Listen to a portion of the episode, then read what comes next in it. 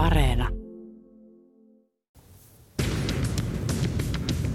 Politiikka Radio. Helsingin käräjäoikeus hylkäsi kansanedustaja Päivi Räsäsen syytteet kansanryhmää kiihottamista vastaan. Mutta tänään emme siis käy läpi niinkään sitä, mitä tämä oikeuskeissi juridisesti merkitsi, vaan puhumme siitä, miten raamattua tulkitaan. Tämä on Politiikka Radio ja minä olen Linda Pelkonen. Politiikka Radio.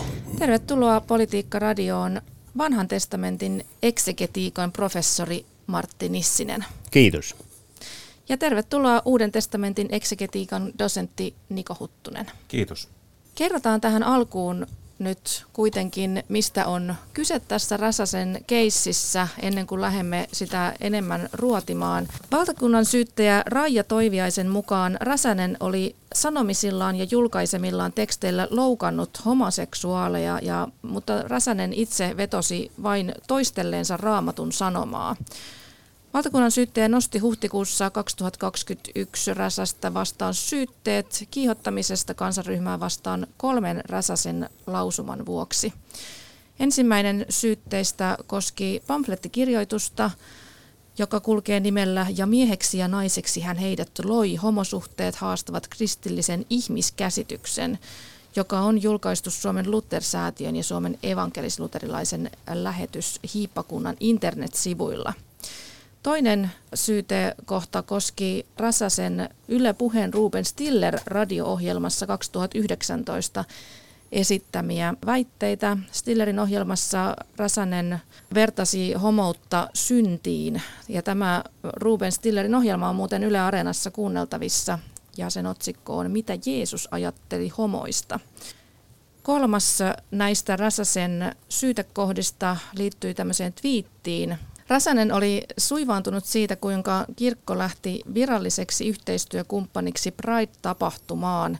Ja Räsänen kysyi viitissään, miten kirkon oppiperusta raamattu sopii yhteen aatteen kanssa, jossa häpeä ja synti nostetaan ylpeyden aiheiksi. Tosiaan tällaiset syytekohdat ja, ja Räsänen itse oli sitä mieltä, että hän ei ole syyllistynyt kiihottamiseen kansanryhmää vastaan näissä kolmessa eri asiassa ja hänet nyt sitten käräjäoikeus vapautti syytteistä. No niin, mitä, mitä te ajattelette tästä Päivi Räsäsen oikeuskeisistä ylipäätään? Onko oikein, että tällaisia asioita käsitellään oikeudessa vai olisiko parempia vaihtoehtoja? No, eilen kuluuki uutislähetyksen alapalaakissa tämmöinen minusta aika kuvoava fraasi kuin, että raamattu keräjillä tuomio. Ja se on kuvoava sen takia, että siis tässähän syytettynä on poliitikko, yhteiskunnallinen vallankäyttäjä, jonka tekemisiä käräjäoikeus tutkii ja, ja arvioi Suomen lain mukaan, ei raamatun mukaan. Mutta syytetty itse on se, joka vettoo raamattuun, koska hänelle itselleen raamattu ja Suomen laki on ikään kuin kaksi tämmöistä rinnakkaista lakia, jotka sitten näköjään voi joutua ristiriitaan keskenään. Tämä on Räsäsen poliitikkopositiosta käsin aika mielenkiintoinen asetelma. Eli tuota, kun siis lain mukaan kaikki avioliitot on samanarvoisia, niin miten suhtautua semmoiseen väitteeseen, että niin kuin tiety, tietynlaisessa avioliitossa eläminen on kuitenkin synti ja häppeä, ja että se, sen salliminen rinnastuu rikokseen, rikollisen elämäntavan sallimiseen. Ja toisaalta lääkäri Päivi Räsäsen mielestä homoseksuaalisuus on myös psykososiaalisen kehityksen häiriö, eikä sen harjoittamista pidä kannustaa. Mutta toisaalta siitä on jo 40 vuotta, kun homoseksuaalisuus poistui sairausluokituksesta. Eli kaiketi käräjäoikeus on joutunut sitten miettimään, että julistetaanko tässä nyt laillisessa aviosuhteessa eläviä terveitä ihmisiä sairaiksi ja moraalittomiksi ja, ja tuota, onko tällä tavalla sitten syyllistytty syytteen mukaisiin rikkomuksiin? Joo, mä, nä, mä näen tämän tota, yhden kehityskulun ja keskustelukulun niin kuin kärjistymiseksi. Tämähän on varmaan alka, alka, tämä on pitkä historia, mutta sanotaan nyt, että 90-luvulta lähtien tätä keskustelua ainakin käyty ja vuonna 2010 oli tämä kuuluisa homoilta, A-studion homoilta-ohjelma ja, ja se niin kuin pullahti sen jälkeen laajaan julkisuuteen – Ja, ja sen jälkeen tämä on kärjistynyt tähän mittaan asti, mikä se on. Että voi voi niin kuin kysyä, että olisiko muita mahdollisuuksia ikään kuin ollut hoitaa tätä asiaa, mutta en tiedä sitten. Ja ilmeisesti tämä saaga ei ole nyt lopussa vielä, että voipi, voipi olla, että jatkuu ylemmissä oikeusasteissa. Niin tosiaan käräjäoikeudessa nyt vasta mm. tuli tämä, tämä päätös, että se voi mennä siitä vielä sitten eteenpäinkin. No mutta sitten tässä oikeudenkäynnissä oli oikeastaan kyse sananvapaudesta ja siitä, kuinka sitä voidaan harjoittaa uskonnollisissa julkaisuissa ja mielipiteissä. Ennakkoon puhuttiin paljon siitä, että nyt tuomioistuin joutuu tiettävästi ensimmäistä kertaa Suomessa ottamaan kantaa siihen, voiko raamatun, raamatun siteraaminen olla rikos. Tässä on korostettu moneen kertaan, että oikeus ei ota kantaa raamatun tulkintaan, mutta raamattu on kuitenkin noussut monta kertaa tässä, tässä oikeuskäsittelyn aikana pintaan. Tota, Räsänen perusteli näitä loukkaavia puheita raamatulla. Ja hän vetosi vaan toistaneensa sitä, mitä, mitä raamatussa sanotaan. Mutta onko asia ihan näin yksinkertainen? Sanoiko hän vaan sanasta sanaa, mitä raamattu toteaa? No ei. Että tuota, siis minusta raamattu nyt päivin retoriikassa on enemmän, se, se, on, se on lakikirja, se on orakkeli ja se on myös tämmöinen symboli, se on esine, jota voi niin kuin heristellä. Ja, ja t- tällä tavalla niin kuin ainakin omille joukoille osoittaa, että tuota, in hoc signo vinces, tästä merkissä sinä voitat. Tätä menetelmää käytti myös Trump tuolla Washingtonissa jokunen vuosi sitten. Ja niin kuin tämä raamatun heristely on, on, on nimenomaan niin kuin minusta yksi merkki, nimenomaan merkki siitä, että nyt ei puhuta pelkästä tekstistä, vaan puhutaan jota, jostakin niin kuin isommasta, jonka symbolina tämä itse teksti toimii. Mutta tämä niin kuin verhoutuu siihen ajatukseen, että raamatussahan nyt vain lukkoo sitä, mitä siellä lukkoo. Ja nyt tuota sitten se on kaikilla kielillä ja kaikkina aikoina ihan selvä semmoisenaan. Se ei kaipaa minkäänlaista tulukintoa, kun sitä vaan luetaan kirjaimellisesti. Mutta tuota, eihän sitä tässä, tässäkään tapauksessa ole järin kirjaimellisesti luettu vai mitä Niko? No ei, siis raamatun, raamatun nimissä esitetään yksi raamatun tulkinta – koska te teksti vaatii aina tulkintaa. Se ei ole niin kuin, tämä on niin kuin lähtökohtaisesti niin, että, että asioissa on olemassa niin kuin lukijalla ja, ja kuulijoilla esi, esiymmärrys ja se kohtaa sen tekstin kanssa. Se tulkinnastahan ei päästä noin niin kuin teoriatasolla ollenkaan eroon. Ja mä oon käytännössä niin kuin kahdessa artikkelissa, tieteellisessä artikkelissa niin kuin analysoinut tota Päivi Räsäsen siinä pamfletissa esittämään raamattukäsitystä ja mä olen siinä niin kuin osoittanut sitten aivan konkreettisin ja yksityiskohtaisin esimerkkein, että mi, millä, mitä hän ottaa esimerkiksi raamat, raamatun, koska vaikka näistä nimenomaista muutamista harvoista kohdista, joissa ylipäänsä puhutaan näistä homoseksuaaliasioista, niin mitä, mitä hän ottaa siitä ja mitä hän jättää sivuun. Että se ei suinkaan tapahdu niin, että, että yksinkertaisesti vaan luettaisiin näitä kohtia. Ja Toinen, mikä on ehkä mielenkiintoinen, on tämä, että tämä, mistä Marttikin puhuu, että tämä raamattu on tämmöinen jonkinlainen symboli, niin, niin tämä on ehkä nimenomaan tämmöinen protestanttisen niin kuin kristinuskon taipumus, koska siis äh, esimerkiksi katolisessa tai ortodoksessa kirkossa, niin siellähän tämä tulkintakysymys otetaan huomattavasti vakavammin, jossa sanotaan, että normatiivisesta tulkinnasta päätetään kirkossa niin kuin norm, normiprosessien mukaan. Teoriassahan se esimerkiksi luterilaisessa kirkossakin menisi näin, koska kirkolliskokoushan tekee tämmöisiä teologisia, teologisia päätöksiä, mutta se ide, ideaalihan on, niin kuin ehkä kaikki kir- uskonto- ja historiatunneilla hereillä olleet muistaa, että raamattu on se ylin ohje, että se on ikään kuin, niin kuin ilman tulkintaa oleva normi sinänsä. Tämä on protestanttisen kristinuskon erityispiirre minusta. Mm. Ja semmoinen raamatun tekstin lain omastaminen, mutta se on yhtä selvä, että ei lakikaan tarkoita mitään ennen kuin se on tulukittu. Joka ainoa oikeuden päätös on lain tulukintaa.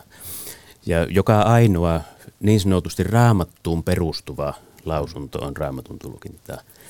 Että se, ja, ja sitä voi tehdä monella tavalla, mutta minusta tässä, on, tässä homoseksuaalisuuskysymyksessä eri toteen on minusta nähtävissä se, että –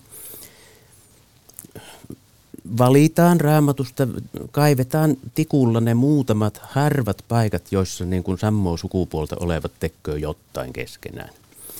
Ja sitten niin kuin tämä asetetaan siihen moderniin homoseksuaalisuuden raamiin. Ja sitten tuota, tästä raamissa se teksti luetaan, ikään, tai tämä raami luetaan sieltä Jumalan sanana takaisin, jolloin tavallaan niin kuin nämä muutamat, monella tavalla tulkinnanvaraisetkin kohdat muuttuu yhtäkkiä päivänseleviksi. Ja niiden niin kuin se kirjaimellinen merkitys laajenee hyvin huomattavasti. Eli jostakin yksittäisestä, sanotaan nyt vaikka kolmannen Mooseksen kirjan kiellosta, joka nyt minun käsittääkseni tarkoittaa siis miesten välistä anaaliyhdyntää. Siitä tulee kaikkea mahdollista homoseksuaalista käyttäytymistä koskevaa kielto. Jolloin siis tätä vasten on hirmu mielenkiintoista, että sen tuomion perusteissa sanotaan, että Räsäsen kirjoitusta ei voi tulkita laajentavasti hänen vahingokseen. Kun, kun taas Päivi Räsänen tulkittoo raamattua laajentavasti, erityisesti seksuaalivähemmistöjen vahingoksi. Niin joo, tekisi mieli sanoa, että, että minkä takia näihin asioihin nyt näihin muutamiin kohtiin kiinnitetään nyt niin paljon huomiota. Vertailukohde voi ottaa 1600-luvulta, jolloin siis Mooseksen lakia tuotiin osaksi, osaksi niin kuin yleistä lakia. Ja oli vähän aikaa nämä homoseksuaalisuutta koskevat Mooseksen lain jakeet oli siis yleisessä laissa, mutta 1600-luvun kuluessa ne poistettiin johtuen siitä, että, että tota, oikeustapauksessa ilmeni, että ihmiset ei oikeastaan ymmärtänyt, että mitä tämmöinen homoseksuaalinen suhde voisi olla. Ja ajateltiin, että laissa ei pidä ilmoittaa, kieltää sellaisia asioita, mitä ihmiset eivät edes ymmärrä rikkoa, että nehän saa herätteen ikään kuin siitä. Ja se poistettiin, se hävittiin. Se ei tarkoittanut siis homoseksuaalisuuden kriminalisoinnin poistamista, vaan juristien salatiedolla se hoidettiin toisella pykälällä sitten tarvittaessa. Mutta siis että se tavallaan niin kuin kuvaavaa on se, että jon, jonain aikana se halutaan, nämä halutaan niin kuin painaa unholaan nämä jakeet ja jonain toisena aikana ne nousee hirveästi. Tämäkin kuvastaa sitten tulkintatilanteen vaikutusta siihen, mitä raamatusta nostetaan milloinkakin esiin. Ja siinä on niin. tulukihtijalla kaikki valta. Joo. Eli nyt tuota, kun puhutaan raamatun auktoriteetista, mm. niin synnytetään semmoinen illuusio, että tämä teksti on auktoriteetti, joka... Mm joka käyttää valtaa. Meidän ei tarvihe, kun me voidaan vaan niin lukea sitä tekstiä ja tehdä niin kuin sillä sanotaan, olla tekemättä, mitä siellä kielletään. Mutta eihän nyt teksti käytä valtoa, ihmiset käyttää. Eli valtoa käyttää se raamatun käyttäjä, jolla sitten on kaikki mahdollisuudet, siis ommella raamatun kohista ihan minkälaisia yhdistelmiä hyvänsä ja liittää ne ihan mihin tahansa ilmiöön tässä maailmassa. Ja jos tällä raamatun käyttäjällä on muutakin auktoriteettia takanaan, niin silloin Jumalan selän taakse piiloon meneminen on, on vähän niin kuin sanotaan, sanotaan nyt niin kuin epärehellistä. Niin, kuitenkin jos, siis mä en väitä nyt olevani mikään raamatun asiantuntija tässä, mutta, mutta tota, raamatun perusviesti kuitenkin käsittääkseni liittyy siihen, että, että siis tämmöiseen rakkauteen ja armoon ja, ja niin kuin hyveelliseen elämään, niin... Jos myö niin halutaan, jos joku välttämättä haluaa, että raamatun perusviesti on viha, niin kyllä sille löytyy paljon tukkeja raamatun tekstistä. Niin. Mutta tuohon voi tietysti huomauttaa, että tämä keskeinen kohta roomalaiskirja ykkösen kohdalla niin on, missä, missä on tämä ehkä keskeinen argumentti näitä homoja vastaan, niin sen täytyy muistaa, että se on tämmöinen retorista valmistautumista juuri tähän niin kuin armon julistamiseen. Se, sehän on siinä jännästi niin kuin ristiriitainen se kohta, että, että ensimmäinen luku siinä hyökätään ikään kuin, niin kuin ei-juutalaisia vastaan ja, ja tota, todetaan, että nämä on kaikenlaisia pahoja ja siinä on yksi, yksi kohta siis, mihin liittyy, että no ne homosteleekin siellä ja, ja tällä lailla. Ja ovat räyhkeitä ja pöyhkeitä ja niin. riähkiä ja tottelemattomia siis, ja pitkä pitkä lista. Pitkä pitkä lista, siis maalataan sellainen kuva, että ne on kaikki niin kuin täysin turmeltuneita tyyppejä. Sitten se kääntyy niin kuin kakkosluvussa juutalaisten puoleen ja sanoo, että no mitä te nyt sitten itse ootte. Ja sitten niin kuin mielen, se, ja sitten se rupeaa moittimaan niitä. Ja eräs, eräs moite on muun muassa se, että, että pakana, joka totta, toteuttaa lain, siis Jumalan tahdon, niin tulee tuomitsemaan sinut juutalainen siitä, että rikot se. Nyt yhtäkkiä onkin semmoinen pakana, joka toteuttaakin Jumala. No tämähän kertoo siitä, että se on vaan, tämmöistä niin kuin retorista valmistautumista. Että sen luvussa kolme se sanoo, että no olen osoittanut, että kaikki ovat synnin vallassa. Nyt pääsin tästä ja sitten hän puhuu Kristuksesta ja armosta ja kaikista tämmöisistä että se, se pitää nähdä se homma siinä niin kuin kokonaisuudessa. Et ensin kasataan niin kuin kaikenlaisia mahdollisia syytteitä, saadaan luotua kuulia, antiikin aikana ne kuultiin yleensä ne tekstit. Saadaan tota, luotua sellainen kuva, että kaikki on niin kuin hirveitä pahiksia. Ja silloin niin kuin, sillä ikään kuin valmistetaan siihen, että kaikki tarvitsevat anteeksiantoa, armoa ja niin edelleen. Niin, Niko mainitsitkin, että olet myöskin vähän tutkinut näitä Rasasen kirjoituksia ja puheita. Ja yksi kohta, mitä Rasanenkin siteraa, on tämä roomalaiskirje, jossa todetaan, että Naiset ovat vaihtaneet luonnollisen sukupuoliyhteyden luonnon vastaiseen ja miehet ovat samoin luopuneet luonnollisesta yhteydestä naisiin ja heissä on syntynyt himo toisiaan kohtaan. Miehet ovat harhautuneet harjoittamaan keskenään säädyttömyyttä ja saavat ansaitsemansa palkan. Hän Räsänen tosiaan käsittelee tätä roomalaiskirjan lukua vuonna 2004 julkaistussa kirjoituksessaan Mieheksi ja naiseksi hän heidät loi.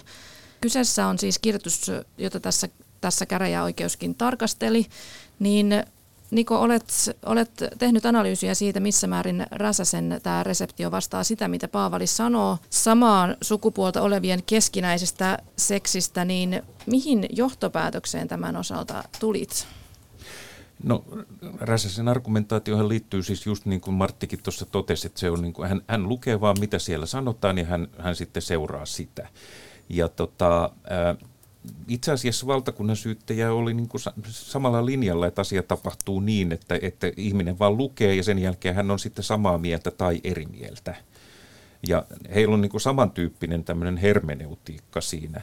Mutta tosiasia on, että ihminen joutuu niin kuin ensin ymmärtämään, mitä se valitsee. Miten se ymmärtää sen tekstin, niin se saattaa johtaa eri, eri asioihin. Ja nyt, nyt esimerkiksi meidän niin kuin, tota, kulttuurissa tämmöinen asia kuin epäjumalan kuvien palvominen niin on, on sillä niin kuin, e, niin kuin, ei niin tavallinen aihelma. Ja sen takia ehkä lukija ei kiinnitä siihen kauheasti huomiota, mutta Paavalin tavallaan niin kuin juutalaisessa kulttuurissa se on iso teema. Ja se näkyy muissakin aikakauden kirjallisuudessa, että siitä ikään kuin juutalaisessa polemiikissa siis niin kuin kumpuaa kaikenlaisia paheita. Ja Paavali käyttää sitä koska nämä tyypit, se, se, se näkyy ihan siitä, että suomennoksestakin pystyy ihan selkeästi lukemaan sen, että, että, että, että ensin on väärä Jumalasta, ruvetaan palvomaan kuvia, ja sitten kun niitä kuvia on palvottu, niin sitten seuraa kaikki paheita, muun muassa tämä homo-homma ja sitten kaikkea muutakin. Eli, eli se on niinku ihan tämmöinen, niin kuin retoriikassa sanotaan, topos, eli tavallinen aihelma, joka, jota se käyttää siinä? Siinä minun mielestä oikeastaan näitä tekstejä pitäisi lukea vielä kirjaimellisemmin, siis oikeasti kirjaimellisesti, koska tuohan nyt, niin kuin Niko sanoit, niin tänä päivänä oikeastaan kukaan en ole kuullut päivinkään sanovan, että, että se johtuu siitä, että palvellaan kuvia. No kyllä Päivi varmaan epäjumalan palveluksesta puhuu, mutta jossain paljon paljon abstraktimmassa merkityksessä. Ja niin kuin vielä on hyvä huomata, että nimenomaan Paavali väittää tässä kohdassa, että kun ihmiset on kerran tehnyt noin, niin Jumala on sitten jättänyt ne rypeämään siinä omassa saastassaan. Ja se on se niiden ansaitsema palkka. Että siellä sitten sekstailuvat keskenään ja niin kuin Jumala jättää ne sinne eikä ennen tästä hommasta piittu. Ei tämmöisiä siis ihmisiä ylipäätään, voi... Se, ylipäätään seksi on niin kuin jonkunlainen niin kuin ei, ei, ylipäätään, ei, ei, ei, ei ylipäätään seksi, vaan tässä tapauksessa just tämä, mitä Paavali sanoo luonnon vastaiseksi, mitä mm. naiset ja miehet tekee, mitä se nyt sitten käytännössä tarkoittaakin.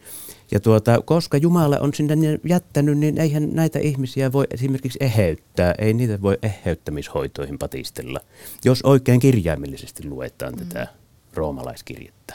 Tai sanotaan ainakin, että Paavalilla ei ole tarkoitus ohjata niitä eheytymishoitoon, vaan tar- tarkoitus on niin kuin lähinnä vain julistaa, julistaa tota kristinuskoa. Siinä on mielenkiintoinen asi- ai- aihelma siinä niin kuin teemassa, että Paavali käyttää myös niin stoalaista filosofiasta tulevia juttuja, ja niissähän on tämmöisiä niin tunneterapia-tyyppisiä juttuja, että et siinä mielessä tietysti voisi ajatella, mutta Paavali ei koskaan rupea tarjoamaan niitä lääkkeitä, mitä stoalainen filosofia tarjoaa. Se tarjoaa ihan muut lääkkeet, se vaan niin kuin, tavallaan ta- niin sanotusti taudin kuvaa määrittelee sen avulla siinä yhteydessä. Myös tämä luonnon käsite, mm. siis tämä luon, luonnon vastaisuus, niin kyllä kai se mm. Niko tiedät paremmin stoalaisista käsitteistöstä nousee. Se Siin, joo, kyllä. fyysis, luonto Joo. ja luonnonmukaisuus ja luonnon vastaisuus ei ole ehkä sillä tavalla niin kuin biologisesti ymmärrettyä kuin se niin kuin meidän mielikuvissa.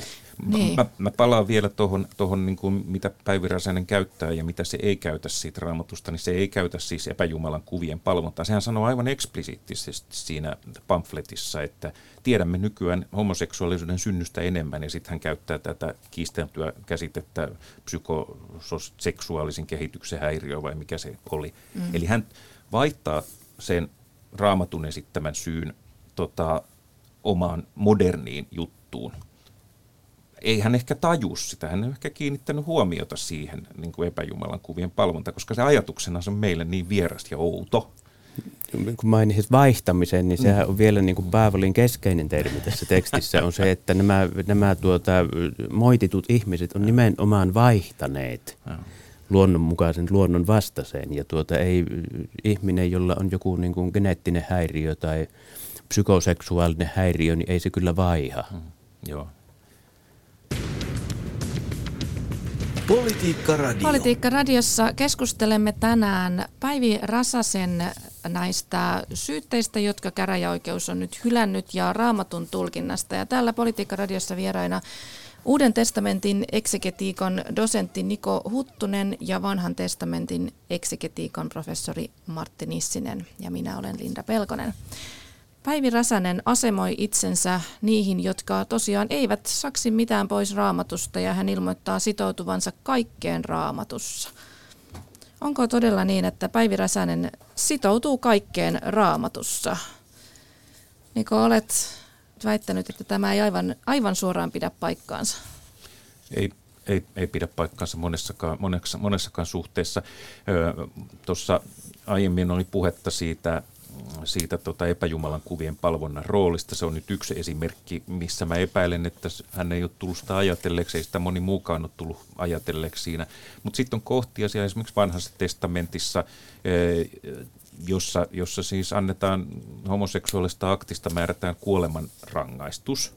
Ja sen hän on kyllä havainnut, mutta koska hän ei halua antaa sitä kuolemanrangaistusta, niin hänellä on sitten tota tämmöinen niin tulkinnallinen malli, jonka kautta hän selittää sen sitten pois.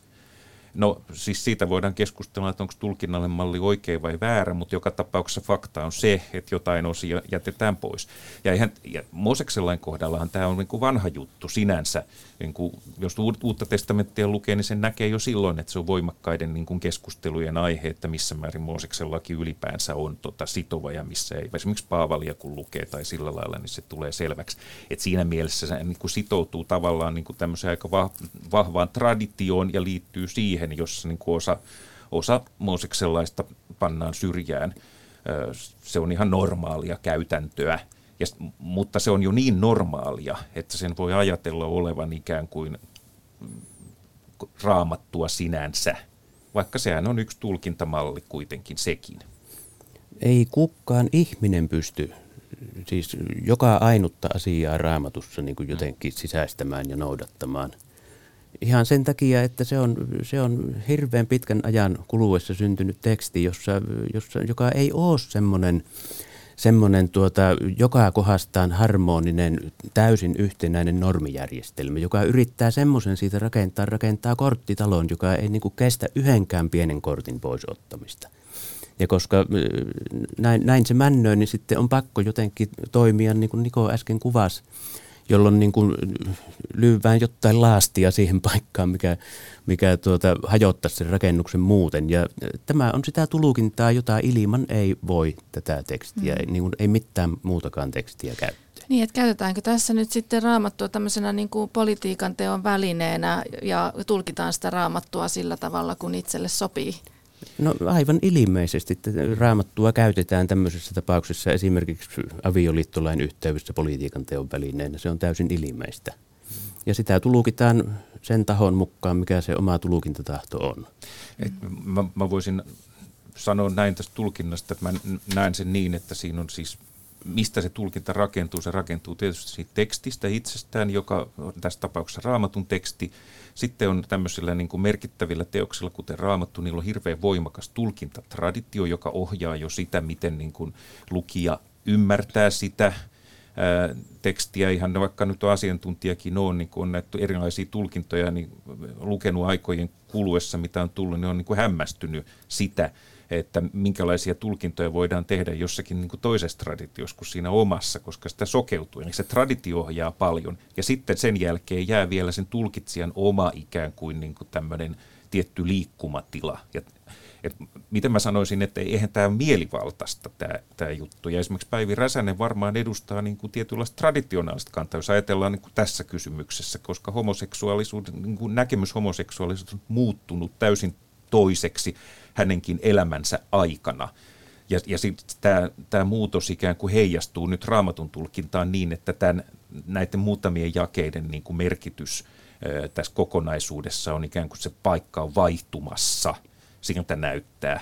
Mutta et eihän tämä sinänsä ole niin kuin raamatun tulkinnan isossa kuvassa niin mitenkään erikoinen tilanne. Meillä on vaikka kuinka paljon niin kuin jakeita, joita ei niin kuin pidetä sinänsä niin kuin kauhean, kauhean pätevinä koskaan oikeastaan kristillisessä traditiossa ollut, niin kuin mä kuvasin näitä Mooseksen lain kohtia esimerkiksi. Että tässä on niin kuin, ei niinkään, niin kuin, että nyt olisi joku raamattu kaatumassa suunnilleen, vaan tässä on niin kuin tiettyjen raamatun kohtien niin kuin tulkinnan uudelleenarvioinnin hetki tässä on niin kuin, traditio on nyt niin kuin tullut johonkin semmoiseen paikkaan, jossa on mietittävä, mitä, no.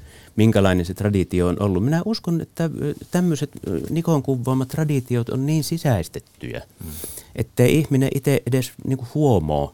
Mm. Se voi ihan kirkkain silimin niin kuin, tämän tradition pohjalta sanoa, että Raamattu sanoo jotakin, mitä se ei niin kuin eksplisiittisesti sano. Otetaan nyt vaikka se kun avioliitosta puhutaan, niin tämä paratiisikertomus ihan sieltä raamatun alusta, Aatami ja Eeva ja Käärme ja niin poispäin. Sitä sanotaan syntiin lankeemuskertomukseksi, mutta syntiä ei siinä kertomuksessa mainita. Se käärme, joka puhuu naisen kanssa, sanotaan, sen sanotaan olevan saatana, no ei se sen tekstin mukaan sitä ole. Eikä liian avioliitosta mainita siinä tekstissä halastua sanoo ennen kuin me luetaan se sieltä ulos. Eli niin kuin tämmöinen hyvin niin kuin tuttu teksti on opittu lukemaan niin jo tutuksi tulleella tavalla, että ei oikeastaan ennen huomata, mitä siellä tekstissä on ja mitä siellä ei ole. Ja nyt, nyt kun me ollaan tultu tähän niin kuin raamatun tulkinnan tavallaan muutospisteeseen, niin sen heijastusvaikutukset on se, että yhteiskunta ei voi olla näköjään – näköjään, niin kuin, miten nyt sanoisi, välinpitämätön, kun tämä on tämmöisessä sekularistisessa diskurssissa sanotaan, että no uskonto on siellä jossain ja se ei, se ei ole mitään merkitystä. Tämä osoittaa mun mielestä aika vahvasti, että se on niin kuin voimakkaasti yhteiskunnallinen asia, varsinkin tämmöisen niin kuin kirkon piirissä, joka on yhteiskunnassa valtakirkkona. Ja tässä suhteessa, niin kuin jos ajattelee tota, sitä tuomiota, niin siinä oli muutamia kohtia, jotka niin kuin herätti vähän niin kuin kummastusta. Siinähän oli tämmöisiä kohtia, esimerkiksi twiitistä mainittiin, että häpeä ja synti. Että ne on, että ei, ei ole niin kuin oikeuden tarkoituksena lähteä tutkimaan, mitä, siellä, mitä se raamatussa tarkoittaa. Että sanoillahan on yleiskielinenkin merkitys. Ja mä pidän aika, aika outona tämmöistä niin kuin, rajausta sinänsä, koska tämähän käytännössä tarkoittaisi A sitä, että, että sillä niin kuin lähdetekstillä, johon siinä viitataan, sillä ei ole mitään merkitystä sen niin kuin sanojen merkityksen synnyn kannalta. Ja, ja toinen juttu on se, että, tota, että tämähän myös tarkoittaa sitä, että tavallaan uskonnollisessa diskurssissa saa sitten sanoa ihan mitä vaan. Et en mä oikein usko, että sekään voi olla sitten, sitten niin kuin tarkoitus tar- ollenkaan. Toinen kohta oli mielenkiintoinen sitten siellä lopussa, jossa sanottiin, että, että on, on ilmeistä loukkaavaa sanoa, että homoseksuaalisuus ei ole niin kuin luotu ominaisuus ihmisessä, että heteroseksuaalisuus on, mutta ei ole niin loukkaavaa, että se olisi rikollista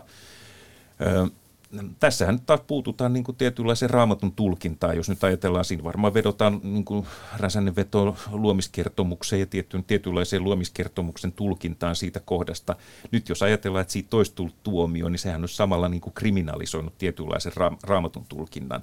Eli mun niin kuin pointti tässä en ota sinänsä kantaa näihin niin kuin ratkaisuihin muuta, mutta minusta niin kuin näyttää erikoiselta se, että voitaisiin jotenkin niin kuin irrottaa tällainen uskonnollinen kielenkäyttö ja uskonnollinen maailma kaikesta muusta todellisuudesta, että kyllä me y- yhteiskunta on yhteinen mm. ja silloin ne uskonnot kuuluu siihen mukaan kanssa ja niin kuin toivoisin jotenkin niin kuin vahvempaa tämmöistä käsitystä niin kuin uskonnollisista käsitteistä – myös ihan niin, kuin yhteiskunnallisessa merkityksessä. Me voitaisiin keskustella niin kuin nyt tässä tehdään. Tämmöisten kärjistysten kautta se tulee esiin. Sama Niin, niin että et onko, voiko sitten, jos ihminen nyt vaikka haluaisi loukata toisia tai haluaisi sanoa homoseksuaalista tai jostain muista ihmisryhmästä tai kenestä tahansa jotain ikävää, niin sitten kun vain verhoisi sen sopivasti vähän johonkin raamattuun, niin pääsisi tavallaan pälkähästä. Että eikö tässä nyt ole semmoinenkin riski tavallaan ilmoilla? Joo, tämä tämmöinen niin kuin, sekularistinen di- diskurssi, jossa niin kuin erotetaan tavallaan uskonto pois kaikesta muusta – ja jolloin si- uskonnollisesta kielestä tulee no. joku semmoinen niin oma virtuaalikielensä, joka pyörii siellä omissa ympyröissään ja koitetaan nämä pitää nyt mahdollisimman kaukana toisistaan sitten nämä uskonnollinen ja tavallinen kielenkäyttö. Jolloin sitten siitä uskonnollisen kielenkäytön käytöstä ei oikeastaan joudu vastuuseen muuta kuin korkeintaan omassa uskonnollisessa mm. yhteisössään. Tämä, tämä olisi hyvin vahingollista. No, mutta Martti, olet myös todennut, että, että tällä Rasasen keissillä on jonkunlainen yhteys Amerikassa riehuvaan kulttuurisotaan, niin, niin miten näet sen? No onhan se yhteys ilmeinen, koska niin. sieltä on kuulemma päiville hyvin, hyvinkin paljon tukkeja tullut ja sitä on Amerikassa, amerikkalaisessa kulttuurisodassa tätä keissiä on käytetty jo hyväksi. Tämä on ilman muuta niin kuin globalisoituva ilmiö ja, ja niin kuin amerikkalainen yhteiskuntahan on jo aivan hirvittävän kahtia jakautunut. Ei pelkästään niin kuin kahden puolueen kannattajiin, vaan osittain ja aika paljon just sama, sam, saman jakolinjan mukaisesti tämmöisen kulttuurisodan kahteen osapuoleen, joista, joista niin kuin toinen osapuoli on valmis kyllä tinkimään naisten ja seksuaalivähemmistöjen oikeuksista ja hyvinvoinnista hyvin paljon jonkun korkeamman päämäärän hyväksi. Ja tuota, tässä nyt tullaan sitten tietysti taas niinku semmoisia raamatun tulkinnallisia kysymyksiä, että mihinkä me lakastaan sitten kaikki semmoiset hyvin painokkaasti sanotut asiat siitä, että miten niin kuin pitäisi ihmisiä kohdella niin kuin toivoo itseensä koheltavan ja, ja mikä tämä lähimmäisen rakkaus nyt sitten oikein, mitä, mitä se tarkoittaa käytännössä? Joo, ehkä, ehkä tässä niin kuin se mun missioni kirjoittaa näitä, näitä tekstejä on ollut ehkä myös se, että, että tulisi tavallaan tämmöinen niin kuin, keskusteluyhteys johonkin, että, että olen ymmärtänyt, että Päivi Räsäselle ja monille hänen kannattajille on raamattu on ihan aidosti niin kuin tärkeä juttu. Ja silloin mun mielestä meidän pitäisi pystyä myös keskustelemaan siitä raamatusta. Jos me voidaan niin kuin osoittaa siitä niin kuin tietynlaisia asioita, niin voisi ajatella, että heidän kannaltaan, jos, jos niin kuin he katsoisivat raamattua vähän toisella tavalla kuin miten he ovat tähän saakka katsoneet, niin se, se voisi luoda heille auktoriteettiperustelua ikään kuin, niin kuin pehmentää. Et musta on vaan kauhean vahingollinen, jos me ruvetaan tämmöiseen kulttuurisotaan, joka sitten, sitten tota, niin kuin kärjistää aivan tarpeettomasti asioita. Siinä, siinä ollaan jo aika syvällä ja Amerikassa minusta tilanne on suurin piirtein toivoton. Minusta tuntuu jotenkin jo mahdottomalta ajatella, että siellä se koko ajan leveämmäksi ja syvemmäksi reppeytyvä kuilu saataisiin ylitettyä. Ja ei meidän tarvitse pelkästään Amerikkaan katsoa, että tuossa lähempänä Moskovassa uskonnollinen johtaja on kyllä puhunut Pride-kulukuesta niin kuin hyvin jyrkkään sävyyn. En nyt ihan suoraan rinnasta Patriarkka Kirillin ja Päivi Räsäsen Pride-kannanottoja, mutta tuota, kyllä nämä siitä samasta kulttuurisodasta kumpuaa. Joo. Se just, tämä on toinen mielenkiintoinen ilmiö, on, nämä uskonnollinen tematiikka on tullut just tämän, tämän tota Kirillin toiminnan ja tämän Venäjän toiminnan kautta nyt tälleen esiin. Että on mielenkiintoista katsoa ihan tämmöisiä niin kuin ei, ei-kirkollisia, ei-uskonnollisia medioita, joissa on ruvettu uskonnollista problematiikkaa käsittelemään. Ei sitä voida erottaa niin kuin muusta yhteiskunnallisesta toiminnasta. Mm, tähän väliin voisin mainita, että pari viikkoa sitten Politiikka-radiossa puhuttiinkin tästä näistä Kirillin Pride-puheista ja, ja miten hän, hän puhuu homoseksuaalisuudesta ja oikeuttaa myös tätä Ukrainan sotaa. Et se löytyy myös sieltä Yle Areenasta, se on siellä kuunneltavissa ja niin on myös tämä Ruben Stillerin ohjelma parin vuoden takaa, jossa Päivi Räsänen on vieraana, jota tässä oikeuskeississäkin puitiin. Mutta täytyy nyt sanoa, että olisi mielenkiintoista jatkaa tätäkin keskustelua, mutta tällä erää kiitos oikein paljon tästä erittäin mielenkiintoisesta juttutuokiosta professori Martti Nissinen ja dosentti Niko Huttunen. Kiitos. Kiitos. Politiikka Radio.